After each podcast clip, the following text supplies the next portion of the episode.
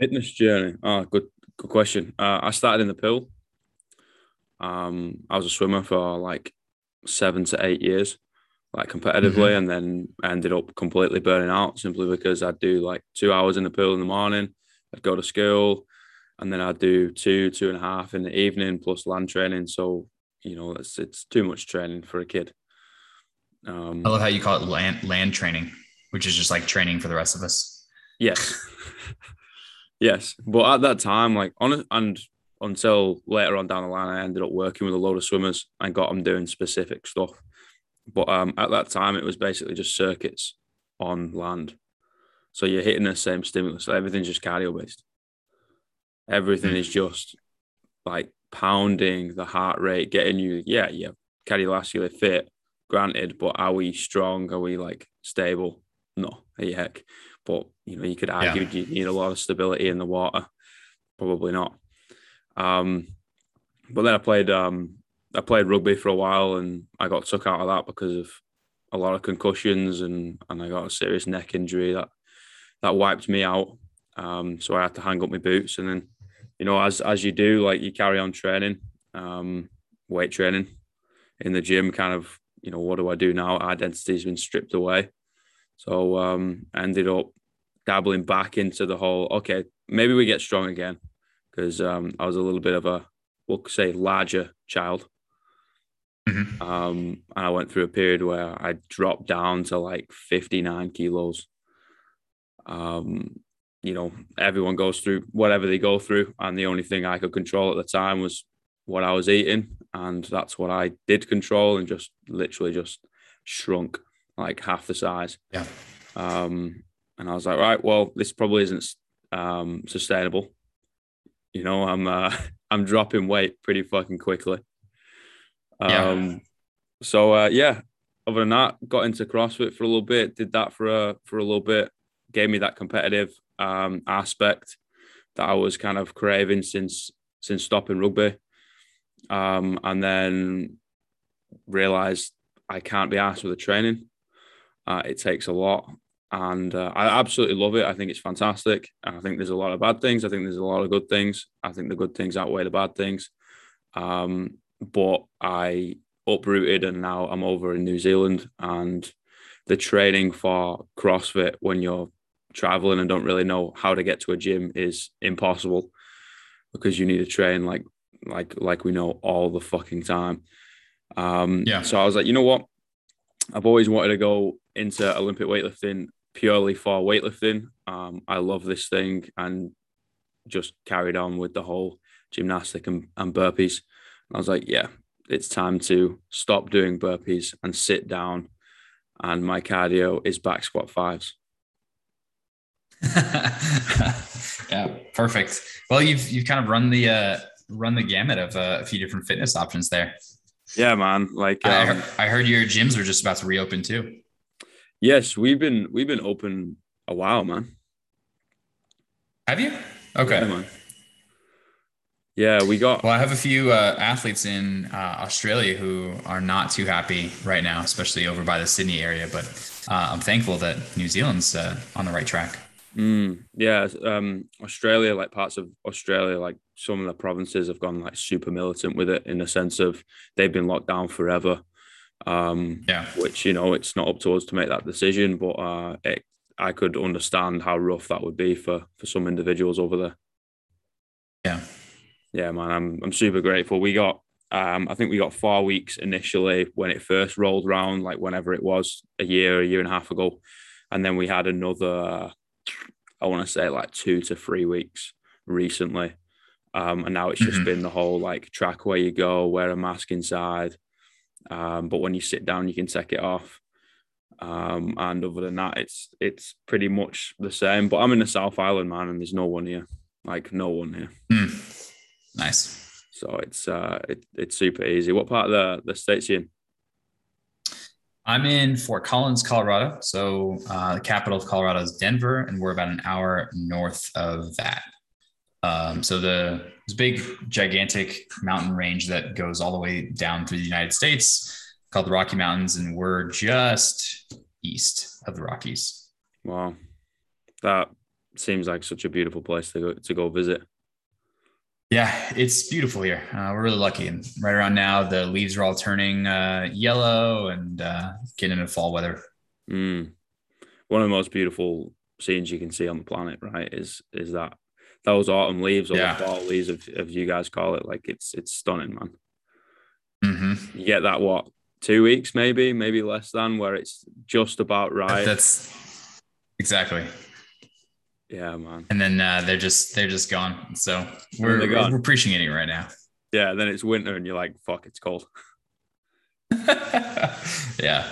Um, talk to me about your fitness journey. You've you've kind of uh, heard mine. What what about yours, man? Yeah, sorry. So we just got right to recording. Uh, I'll introduce myself and um, then I'll say a little bit about how I got to where I am today. Um, my name is Bryce Lewis. I'm a powerlifter and a powerlifting coach. Sorry, this just fly that just will not leave me alone. Really likes your head. Um, powerlifter, powerlifting coach. Uh, I started off playing volleyball uh, in high school and college. Enjoyed it a lot, uh, and then through the wonder of the internet, found the bodybuilding.com forums and hey. figured out that like there's there's ways to train so you can look uh shredded. And I found some friends who were doing some bodybuilding competitions so I did that for a little while. And then uh I learned I learned that when you're bodybuilding um, there are times of the year where you have to eat a lot less than you normally do. And and when you do that, uh, it doesn't feel good all the time. But there's this thing called powerlifting that allows you to train the same or close to the same, uh, but you get to eat a little bit more. And so I did powerlifting and really enjoyed it and competed at my first national competition in 2014, won in 2015, and have been competing at a high level um, since then. So um, I started a coaching company in late 2013 called The Strength Athlete.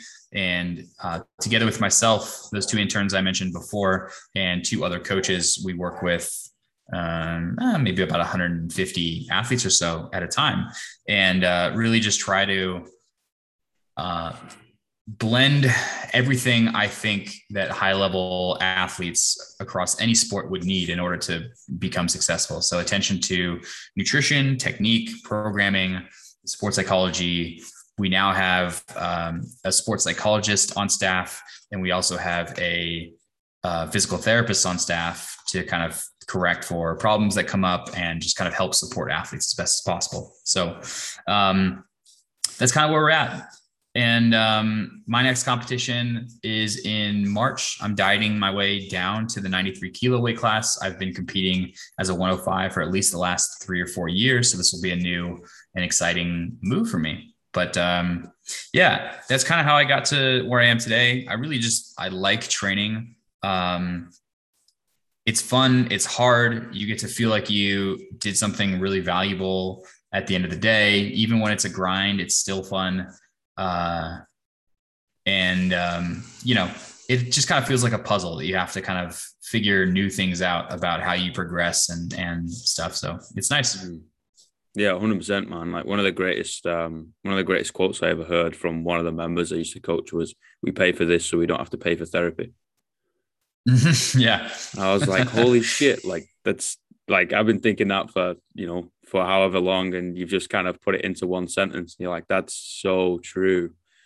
You're like, yeah. yeah, like you know, you feel that sense of accomplishment at the end of the day, even if you've just like just got in the gym, moved the bar, and be like, you know what? Yeah, that's that's kind of me today. And you're like, well, I feel like I've accomplished something. Mm-hmm. Yeah, man. Like it's, it's absolutely true. It's funny. Um, I love like I coach in a coaching a gym now, which have a lot of new individuals that I've never trained before, right? Um, which is really cool dynamic in a sense that they come in and I really want to hear their like prerequisites of the gym. Like what's the stereotype? What do you think of the gym? What do you think of us that clearly like have done this for a while and etc etc and like just hearing what they've got to say is is very very interesting. You're like you know it's the whole like arrogance or whatever you're like oh okay okay interesting yeah then you explain you know a little bit more and they're like oh my god you guys are just like us. I'm like, yeah, we've just been doing it a little bit longer. like, that's all. Yeah. I uh I'm always interested by like the type of people that are drawn to powerlifting. Um, mm. It's a smart group, it seems to me. Like it, um, a lot of engineers, a lot of just kind of critical thinkers and stuff like that. Part of it is, you know, for the most part, people coach themselves, and there's a lot of people who don't. But um, even the people who are coached are very critically thinking and are able to kind of make smart decisions about their training and understand kind of what's going on. Uh, it's just so cool to see. Mm. Yeah, that's that's very true. I've I've noticed the same. Like everyone I've bumped, bumped into who's been a powerlifter has been a wickedly smart individual. Yeah. I'm like, wait, hold on a minute. Like you're a bit geeky, like you're super smart, and then the next thing you know, you get under a bar and you're like, wait, what's on that bar? Like, what's going on? Yeah. you're like, right. No, you shouldn't be doing that. You should be like playing chess or something. And then they'll get off and they'll they'll smack you at chess. It's like, oh, okay, now I have nothing. yeah, I remember the same picture of um, famed neuroscientist and author Oliver Sacks. Um, he's a powerlifter, squatted like 625 or what's that, 285, somewhere right around there. Um, it's just, it's cool to see that people can excel in other areas and also excel in like this area of fitness as well. And powerlifting is pretty new too. So I'm just excited to kind of see what happens in the future. Mm, there's definitely going to be some insanely strong people, like insanely strong. Yeah. Like I cannot wait to see what happens next. I think one of the uh, things we may see is just people starting a little bit younger. Mm. You know, so here in the United States, you get lucky if you're able to do powerlifting in high school or in college. So, like, let's see, age, uh, what's that? Age 13 to 18, somewhere around there is, is high school um, for us. And and there's not many high school powerlifting programs, or the ones that are aren't very serious. And you know, college powerlifting also, you know, kind of more limited. But if those uh, athletes ever either in the education setting or alone are able to just uh, train and, and, work on that, I, can't wait to see what athletes are able to do. Hmm. How would you structure a program for kids then? We'll say between the ages of 13 or 15. It's really hard because um, looking at the research on sports psychology, um, burnout is really prevalent for you know younger sports and thinking about long-term athletic development. We don't want to start people on powerlifting per se much younger, but you know perhaps something that looks like a blend between strongman and like play or games or something like that, um, plus a little bit more generalized conditioning. Uh, you know, even other sports, dodgeball, football, you know, something like that you can still resistance train, but like I wouldn't want it to look like powerlifting for quite a while. You know, I would mm-hmm. want it to look more like body weight training um, or or body weight plus weight training. You know, like weighted push-ups, weighted pull-ups. Um, you know, carries, just kind of moving in different planes of motion for quite a while before we really kind of started powerlifting in earnest. And you know, it's not to say that someone can't increase their muscle mass early on. I just if you're trying to build a powerlifter that at age I don't know 35 or something like that is the best powerlifter in the world, I don't think you start off with powerlifting. I think you start off a little bit more generally.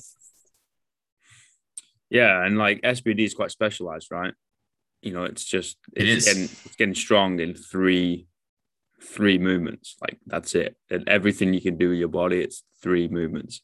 You're like, oh, okay, is that it? And you know, yeah, like you said, you want to be able to plug the holes as a kid and be able to do multiple things. And that's that poses the issues of like early specialization spots right? Like swimming for example or gymnastics.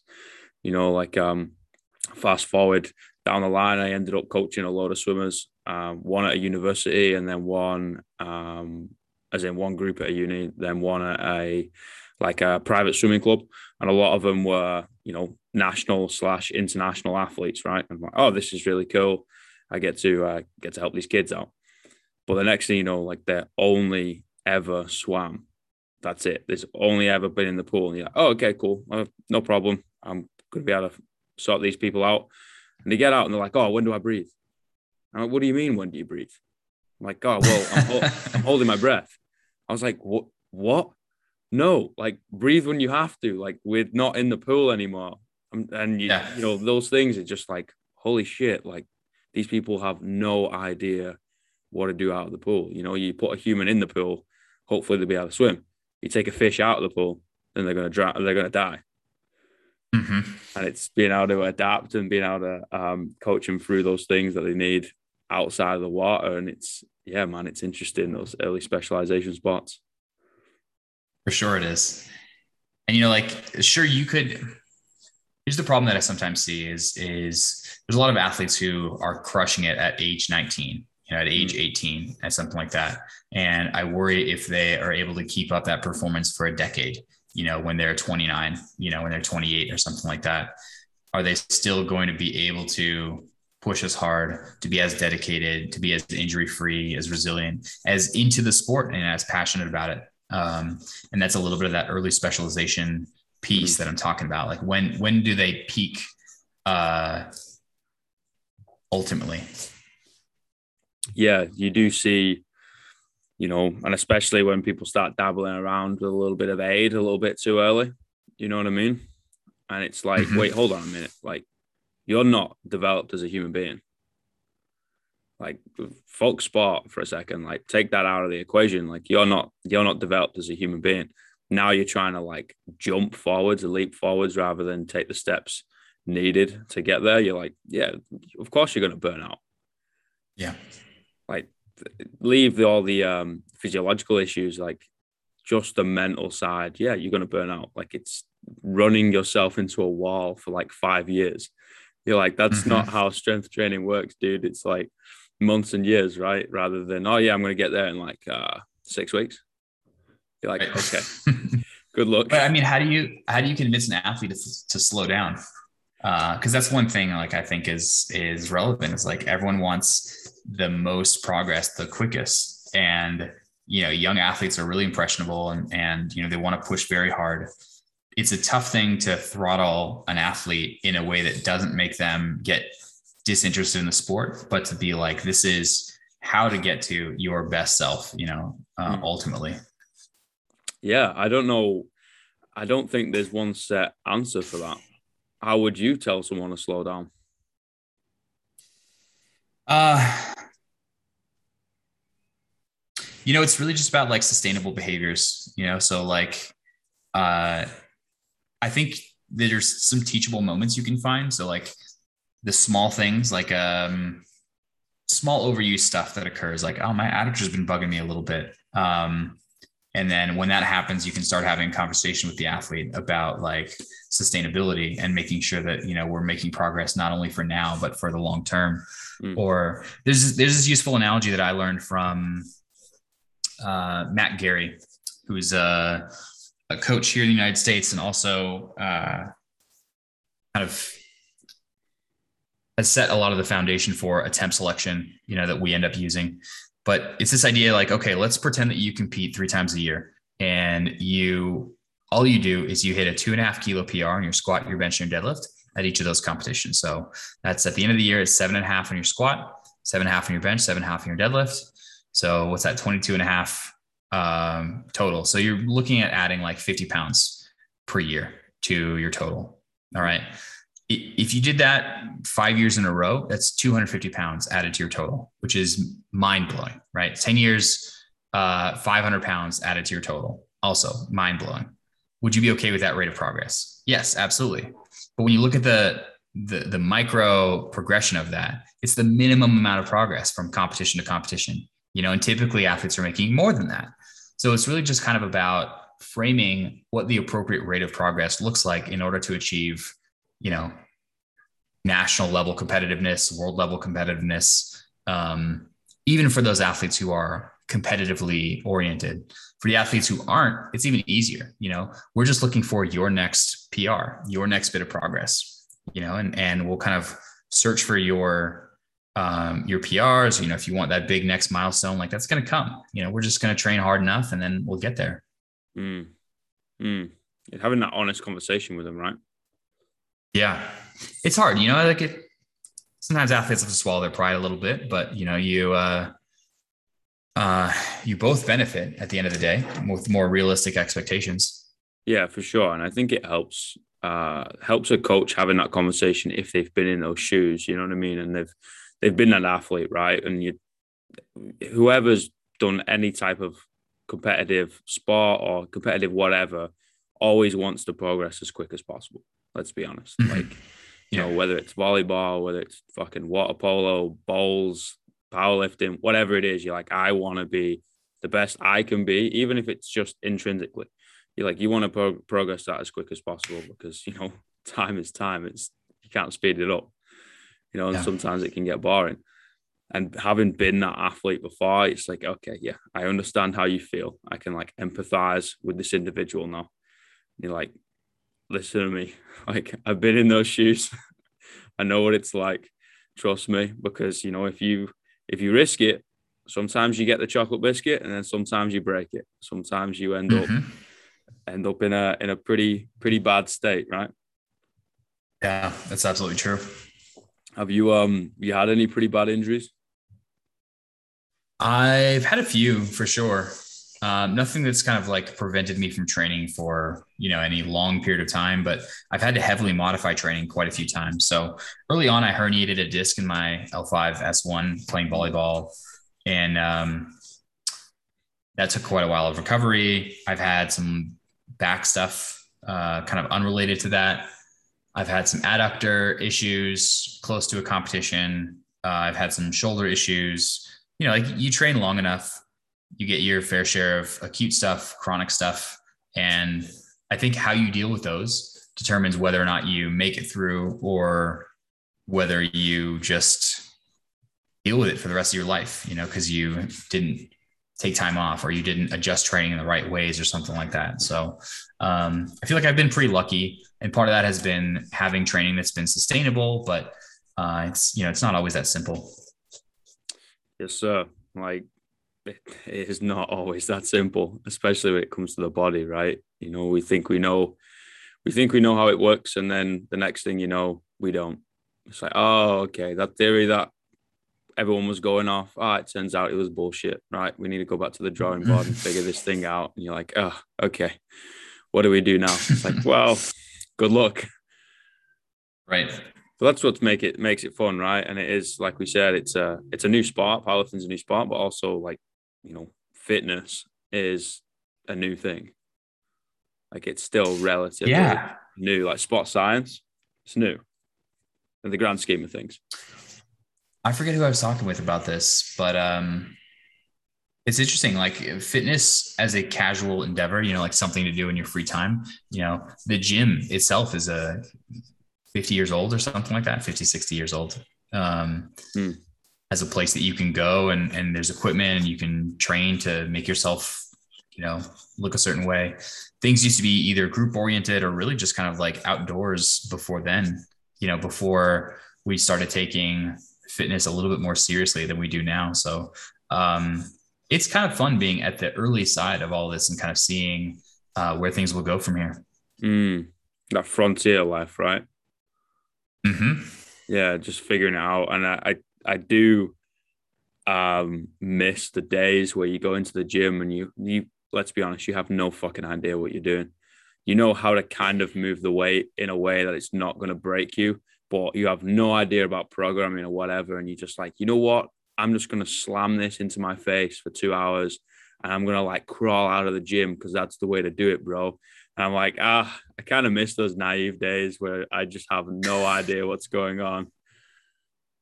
I miss that too a little bit. Um, I know how to train now so well that like uh, I just kind of do the most optimal thing uh, all the time.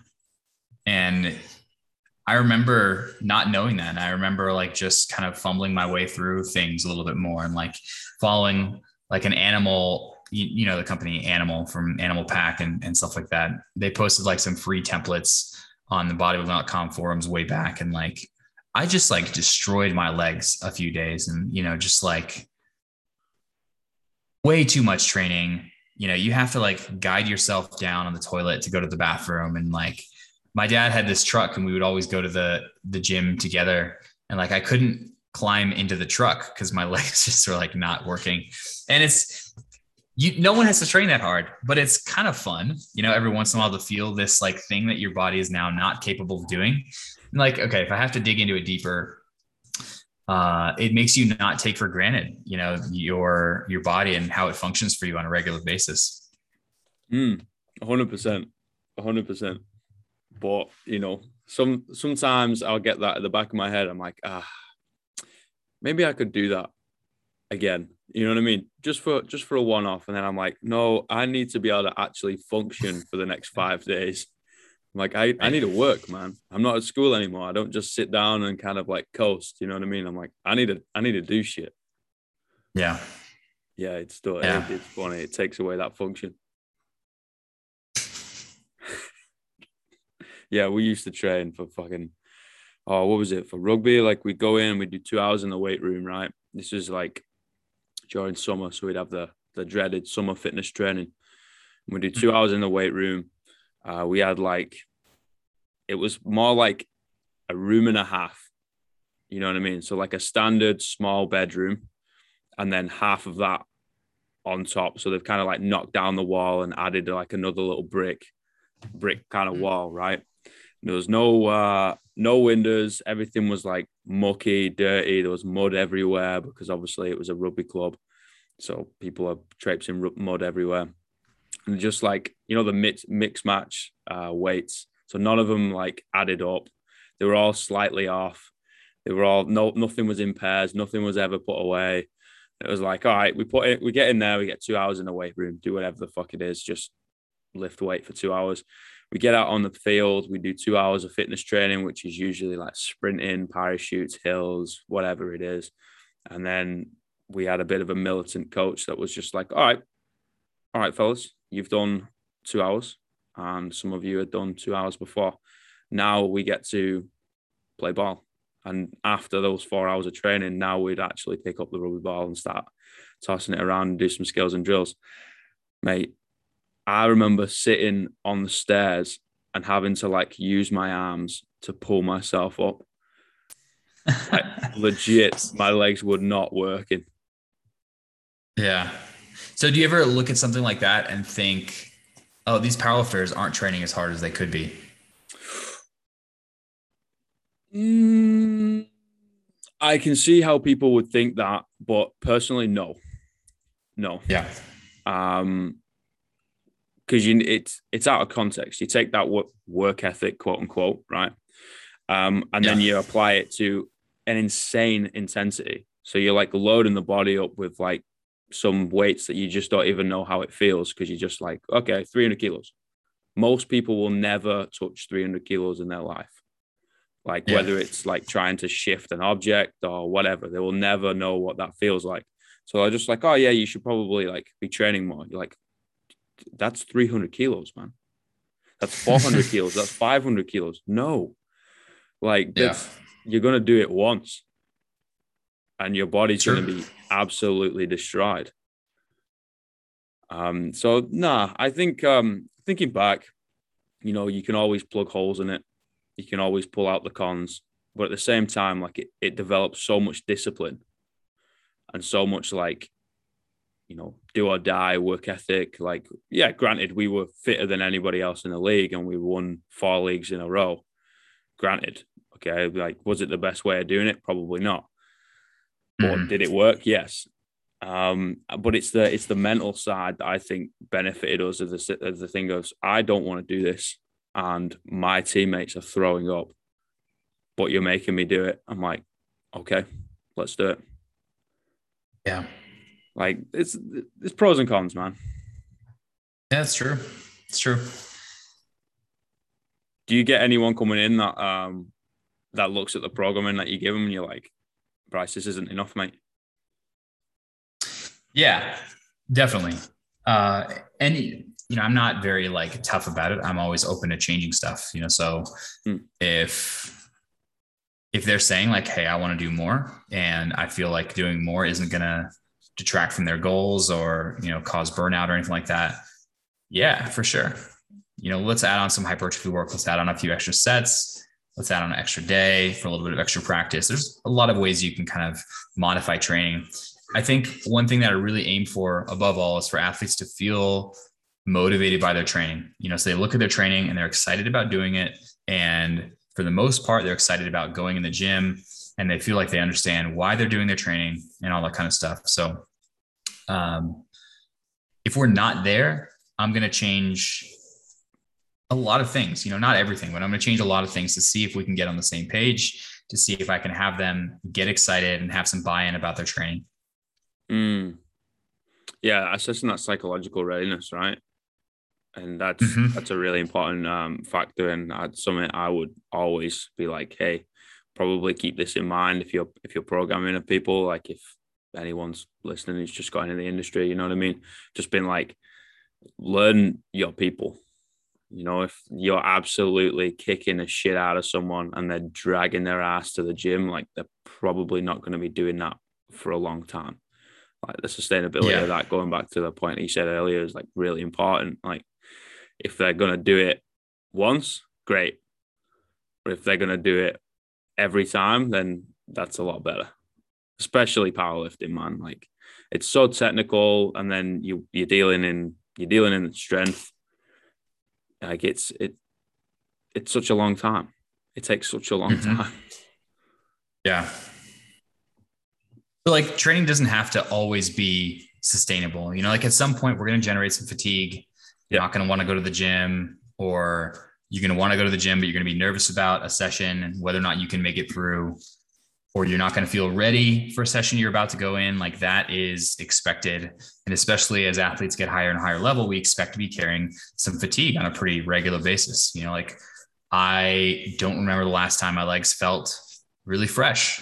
Um, and you know, we joke about that sometimes, but like it's true. You know, high level athletes, like you just you have a new normal. But um, for the most part, I want people to be excited, you know, and go in the gym feeling optimistic and ready to perform. Mm. Yeah, it's funny, right? If you're forced to take some time off, whether you're on holiday or gym shut down because of COVID or whatever the fuck it is, right? And you're like, oh, is this how I'm supposed to feel like all the time? right, right. Is this is this my body functioning the way it's supposed to function? You're like, oh, yeah, maybe maybe all this like working out is a little bit of a bad idea. Yeah, it's funny, man. It's it's hilarious. Yeah. I remember doing that like just kind of in Eastern Europe, and I was like, oh no, I'm not gonna train. I was like, nah, I'm not gonna train. Like I'm I'm gonna take this time off as just like mental break, physical break. I was like, oh, I feel great. So what is this? Not felt like this in years. Yeah, yeah, exactly. Oh, people that go to the gym, man. I mean, pick your poison, right? You know, you could be on the street shooting up, but we're, you know, in the gym, snorting pre workout, slapping each other and getting excited when people put heavy weight on their back, sit down and stand it up. I mean, there's not a lot of difference, but one of them we class as being healthier. Yeah, yeah, it's true. Uh, I mean, it's it's a dramatically better option. Like we're we're complaining about very small things here. Like for the most part, it's healthy, it's productive. You know, we're doing good things that aren't just good today, but will set you up well for a lifetime of you know reduced bone density loss and you know better quality of life. You know, less potential for depression and you know other diseases yep. for years and decades to come. So yeah. Yeah it's also the social aspect too right? Like the the people i've met in the gym have have 110% been my closest people like mm-hmm. throughout all the time of every gym i've been to just you end up bumping in and going shoulder to shoulder with like so many like-minded individuals.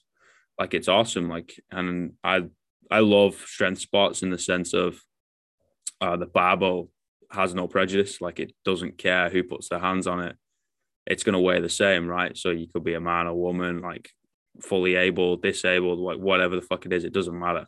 like it's still going to weigh the same. And I think that as a reminder is a really beautiful thing. Yeah. I, re- I enjoy that kind of camaraderie of like, you know, when someone's going for a PR, mm. it doesn't matter if it's, I don't know, 70 kilos or, you know, 350 kilos or something like that. The same thing is going through their mind of, of, you know, hoping they get it, of, you know, being excited about it, of, you know, having to work and grind through it. Like it's the same, it's the same set of emotions that people experience across all weights, you know, and feeling excited about doing something they've never done before. That's something everyone can get behind. And I think I remember a few of my first competitions just feeling people I was competing against cheering for me, you know, and and cheering for them in return. And um, that sense of kind of this uh, shared connection over the barbell is really something special. Yeah, it really is, man. And like, you know, you get people going for a PR and like people aren't even training that day, but they're coming into the gym just to cheer you on. Yeah. You're like, what's going on? And it's like, well, you're going heavy on a squat. So I was like, well, I'm here to shout at you. you're like, oh, wow. Yeah, it's it's cool, man. Like we did um an amateur powerlifting, just like if you want to sign up, sign up. Like all the gears there, but you know, you don't have to wear anything particular. You can kind of just come in and we'll we'll run it as like this very amateur thing, right? And um yeah, it was so super cool just feeling the room of like no one kind of knew each other, no one had a clue who each other were. Like the weights were drastically different. You know, there's some people pushing some pretty pretty considerable tin, and then there was other ones just like it was it was barely over the barbell, right? And you're just feel in this room, stood right at the back, and just feeling the room like this is cool. In a sense of everyone's just getting behind everyone. Like, yeah, you get some questions of like, oh, Alex, like, why why are they doing that? Or why are they doing it this way? Or what's going on? I'm like, oh, cool. Like, blah, blah, blah, blah, just chugging along. And like we said, just just passing on that knowledge, right? And everyone is there to to see you do well and drink coffee and eat Harry Haribos. Yeah, I'm I'm down for all that.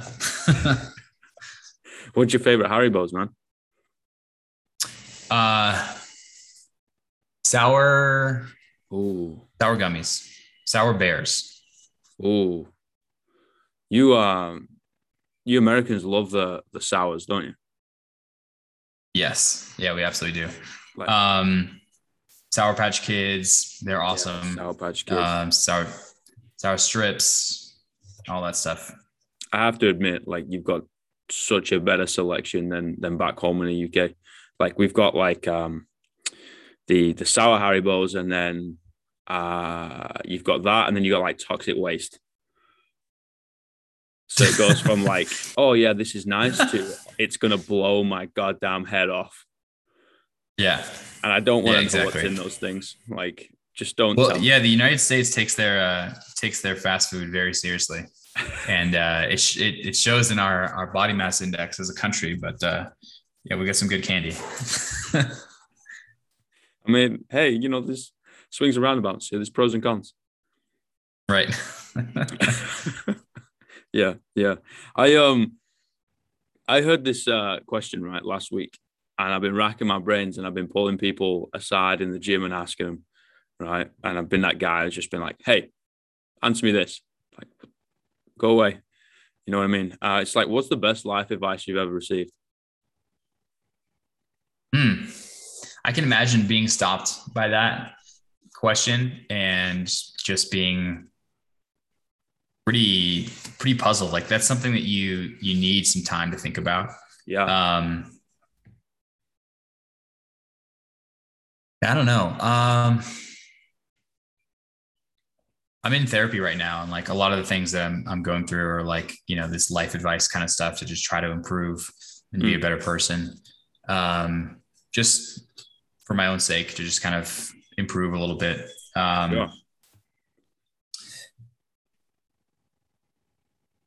I think a lot of times we don't realize the extent to which um, the ways that we're living are determined by things that we have no control over, you know, so like uh, seeing things online, you know, seeing how someone else lives or how you're supposed to look or how, how you're supposed to act or what's supposed to make you happy uh, or how you're supposed to spend your time.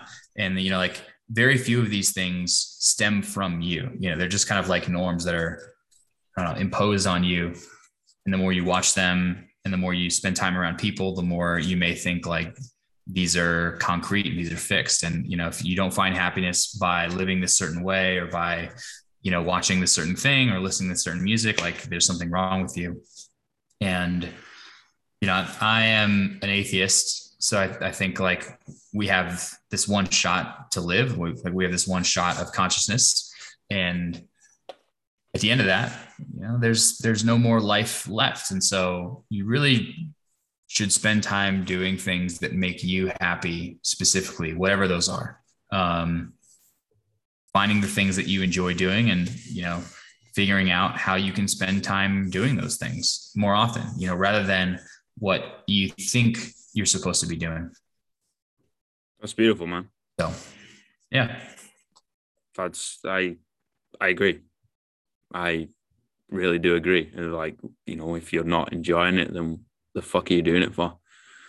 Like, mm-hmm. granted, like some things are out of necessity, right? Um, and sometimes you got to do things you don't want to do, and to to get to a place that you you do want, right? You know, like sacrifice whatever. Yeah, granted, don't sacrifice it all. Um, mm-hmm. but sometimes, yeah, you do have to sacrifice those things to take you from from point A to point B, and point B is where you want to be. So um, that's you know that's that's life. But yeah, hundred percent. Like if you're not enjoying it, you're not happy, then what are you doing? Mm-hmm. Like I, that's yeah. a lot of people I went to school with, right? Um, like I'm over here in New Zealand, right?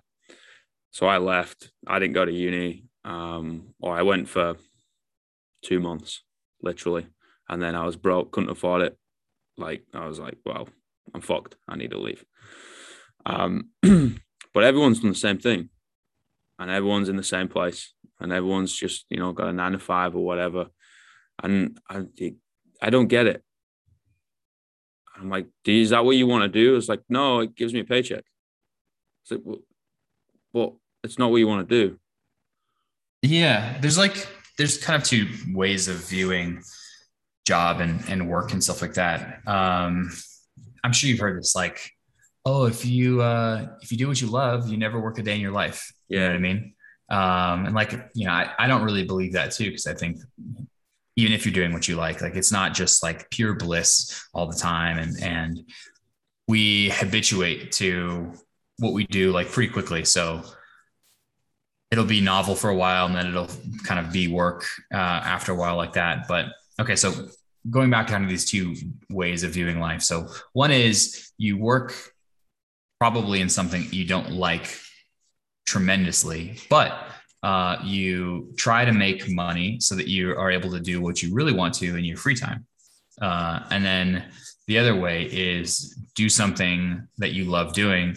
So that's what you love doing. And, and, you know, it's not really so bad. So you just get to enjoy doing that all the time and then you still get to do some stuff in your in your spare time too but it's it's a lot of work anyways so yeah I, I don't think there's a right way. Like most people are probably in the former category uh, who do something they're not crazy passionate about but it gives them money so they get to do what they want to in other places.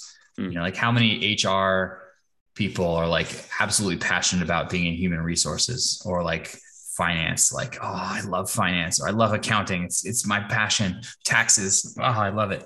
Uh, probably not a whole lot of people. Maybe some for sure. Um, but yeah they're just trying to have a stable income so they can do what they love in other times and like i get that i get that uh, it's just uh, i don't know i kind of ended up here as a powerlifting coach yeah for sure like i understand it and if that's the way they want to live their life, then who are we to judge, right? And it's just like, yeah, yeah. like the, the way you want to live, like 100%. Um, personally, it's not for me. Like, I would much rather stick by my own moral compass and make a make a lot less dollars than than you know than the opposite but like we said, who am I to judge and who they to judge? Do whatever the fuck you mm-hmm. want to do at the end of the day. And then the second question, like the, the follow on for that is like, what's the worst advice you've ever received? Mm, good question.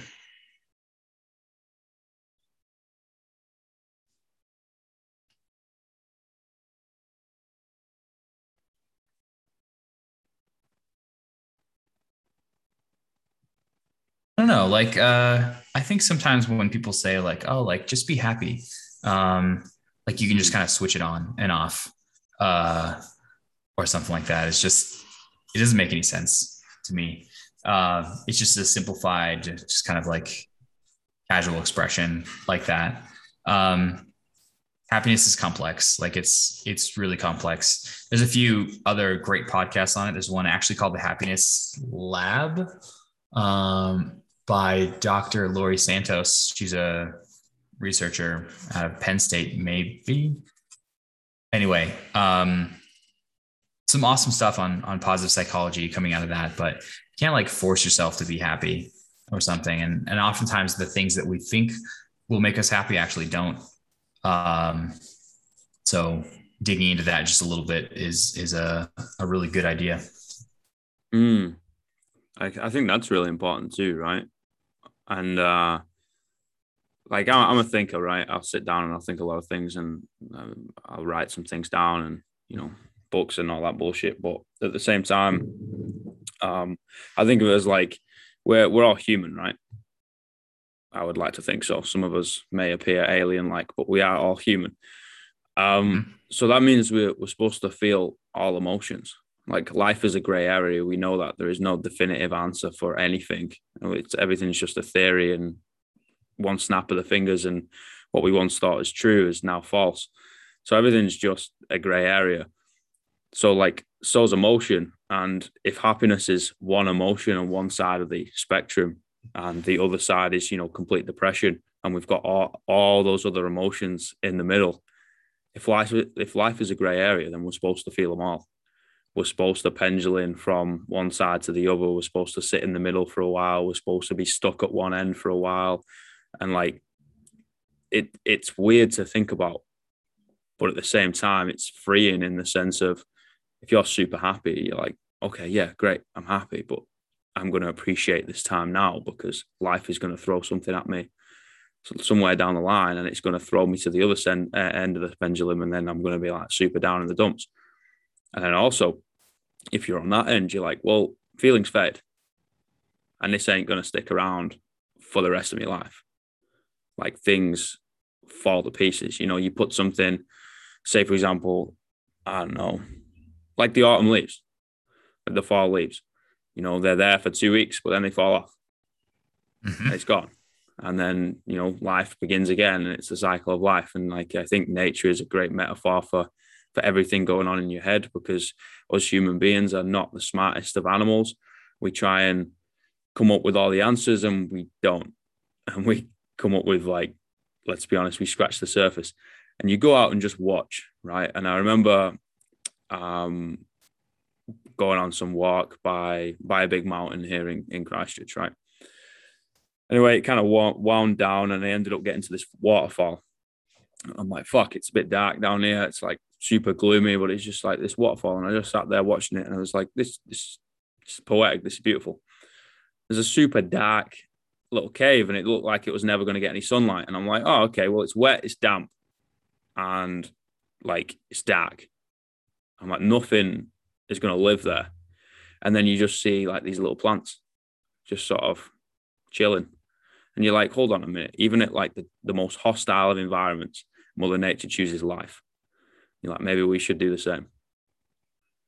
You're just like, hmm, there we go. You know, stood back up, walked back man. into civilization. Oh, thank you, man. Like, um, yeah.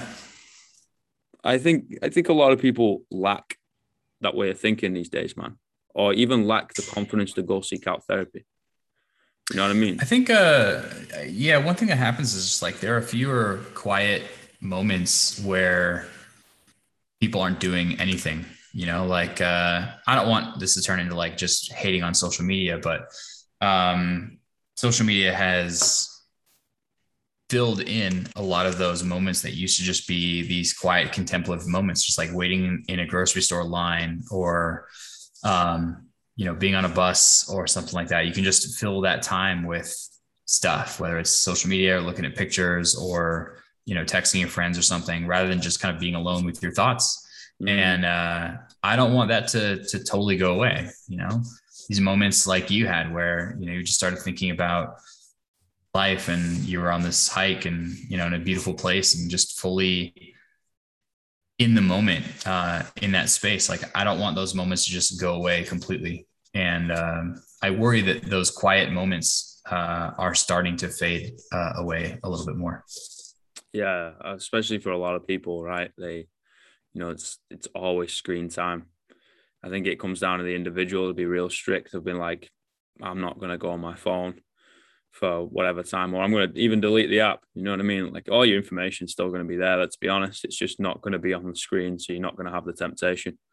Um, mm-hmm. And um, I usually do it every year. I'll like disappear and I'll delete everything from my phone. Like it's, I can basically dial like 111, which is 911.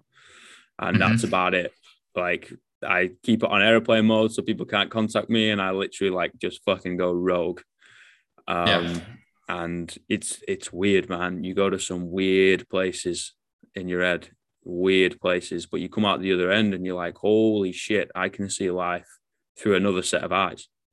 Mm-hmm. Before the world, you know, before people or situations or whatever starts clouding your judgment, it's like, no, no, no, you've got that time for you to communicate with yourself, for you to communicate with the nature around you, and for you to set your own self so then you can then like we do right we help people for a living. Like it's it's super grateful for that and it's it's incredible. But at the same time we need to you know help ourselves and that comes with uh, everything else needs to go away for a while yeah it's really true um you find that it hurts your business at all when you take time away from social media honestly man um I thought it would. I thought it would. It would um, negatively impact me a lot more than it does.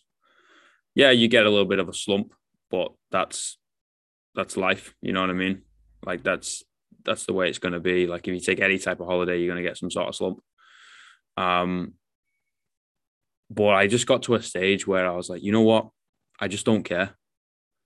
Mm-hmm. I was like, I fucking work so hard anyway that being the underdog like fires me up. So if it if it dips, that's just going to give me more motivation anyway.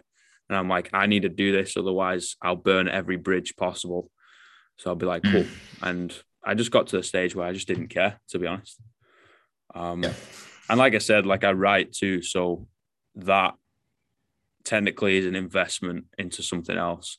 So if I go away and I start writing some things, and it's just me and a, and a notepad, in I know in like six to 12 months time that's going to be a book. So it's kind of like an investment for future things. So that's that's the way I I trick my own mind to to not be so paranoid about it. Yeah, that's true. Brother, I um I really, really appreciate your time and honesty. Oh, it's my pleasure, man. Anytime. Like, really appreciate it. Um, if people wanted to to find you, where would you where would you send them? Well, speaking of social media, um, I post a lot of random uh, philosophical musings, studies, um, tips about how to be a better athlete on Instagram at Bryce underscore TSA. And you can learn more about how we work with athletes at our website at thestrengthathlete.com. Perfect. I love all the philo- philosophical stuff, man. That's exactly how my brain works of just like questioning everything. Um, so I really appreciate that, even if no one else does. Cool, man. Well, I'll keep it up. I appreciate you, the uh, encouragement. Um, and if you, you know, if you ever find yourself dicking around in the bottom right hand corner of the world, not knowing what to do, then hit me up. We'll grab a coffee and we'll uh, we'll get under a barbell. That sounds great. In the meantime, I'm thankful for the internet for uh, for connecting us. Yes, sir. Thank you, bro. Have a uh, have a great day, man. All right. Thanks. You too. Take it easy.